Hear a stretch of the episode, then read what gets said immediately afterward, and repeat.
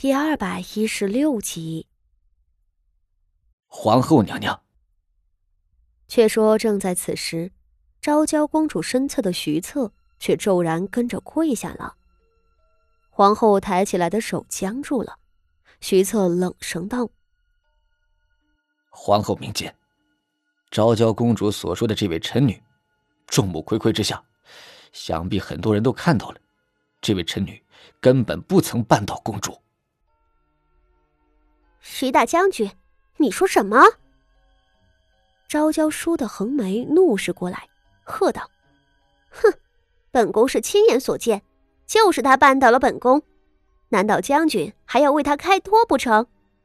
徐将军，你可真是胆大妄为！本宫贵为公主，尚且要因为犯了错受到惩处，这小小臣女冒犯了本宫，竟然能够安然无恙吗？徐将军怀疑本宫所言不实，可方才被办的是本宫，又不是徐将军，难道将军看得比本宫还清楚了？”昭娇胡搅蛮缠起来，实在令人头疼。可是正如她所说，首先她是公主，她断定对方冒犯她，那就是冒犯了。其次，就算是满座的宾客们都认为傅锦仪是无辜的，但只要昭娇这个当事人咬住她不放，旁人便也无可奈何。徐策一时哑口无言，他感觉到事情越发的棘手了。难道要向皇后求情，求皇后网开一面，不要处死傅锦仪？可就算皇后看在自己这个外甥的情分上，能够保住傅锦仪的命，冒犯公主是大不敬，那活罪也不可能轻了。何况昭娇公主自幼心狠手辣，鬼点子又多，她今日是不达目的不罢休的。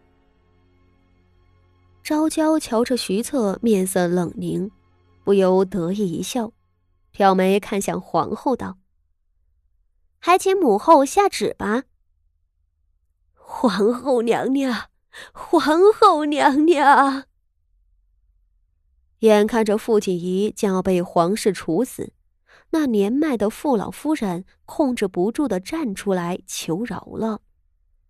她扑在傅锦仪的身侧，跪下磕头道：“皇后娘娘，我家这个孙女儿年幼不懂事，还请娘娘留她一条小命吧，臣妇给娘娘磕头了。”傅老夫人竟真的砰砰砰地磕起头来，傅锦仪看得心头血猛地往上涌，她双手指尖死死抠进了手掌里，用一道寒凉的目光扫向了昭娇公主。公主又如何？想要拿我的命？皇后殿下，公主殿下。傅锦仪俯身叩首，打断了傅老夫人的求饶。她抿了抿嘴唇，轻声道：“若是公主殿下执意要处死臣女，臣女无话可说，还请皇后殿下高抬贵手，不要迁怒臣女年迈的祖母。”“哼，你自个儿认了就好，本宫也不必多费口舌。”昭娇公主傲慢地撇过脸去，不再看傅锦仪。那跪着的傅锦仪却是机不可见的一笑，随即缓慢道：“公主殿下或许是听错了，臣女并未绊倒公主，没有做过的事情，臣女是绝不会认的。只是公主既然不喜欢臣女，想要处死臣女，臣女无话可说。”“你你说什么？”昭娇目瞪口呆地回过神来，她的脑子有点不够用了，今天究竟是怎么了？为何这些平日里卑躬屈膝的臣子们，竟一个两个的都敢顶撞她？这傅家的臣女说什么，她不认罪？只要能平息公主的怒火，臣女愿意赴死。傅锦仪再次磕了一个头，抬起头时，他用冰冷的目光在昭娇脚上穿着的绣鞋上扫过，轻浅道：“臣女即将要被处死了，便想对公主回禀最后一句话。臣女劝公主日后少穿赤金底、玉钩面的靴子，很容易绊住什么东西，导致摔倒。若是穿着乌木底、锦缎面的绣鞋，便不会如此了。”什么？靴子？昭娇公主完全不明白傅锦仪的意思，都要被杀头了，还说什么靴子？而却在此时，先前说话的那位纯王妃却眯着眼睛看了过来。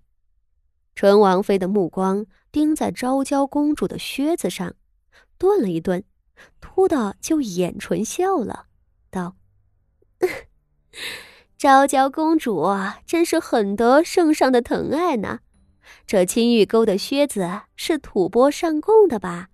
整个皇室里也没有几双，便分了一双给公主，妾身都好生羡慕呢。”说着又笑着看着皇后道：“皇后殿下，您瞧瞧，这昭娇公主穿着这样的靴子，若是真的被这位富家臣女的腿绊倒了，怕是这臣女的腿会伤得不轻吧。”赤金底青玉面的靴子是皇室贵族们才能穿戴的，这种靴子在冬日里最为保暖。鞋底的赤金虽不难得，但那青玉的鞋面却是很稀罕。那青玉并非中原的寻常硬玉，而是产自吐蕃火山口容易打磨的软玉，将玉料凿成小块，穿成鞋面，扣在锦缎上头，就成了青玉面的鞋子。因着这东西是吐蕃皇室进贡，吐蕃那边的贵族做靴子喜欢在靴子尖上钉一长而弯的玉钩，这乃是吐蕃勇士打猎时在鞋尖带刀的一种习俗，到了贵族身上就成了装饰的玉钩。皇后起先并未注意到这一点，此时也忙跟着纯王妃去瞧那昭娇的鞋子，果然那鞋子前头是带着青玉钩的，似乎是去年圣上特意赏赐给昭娇的。皇后的脸色就有些微妙了，她的目光闪烁了两下子，却吩咐左右道：“来人，去瞧瞧那富氏女子，看她的裙摆和裤脚上有无破损。”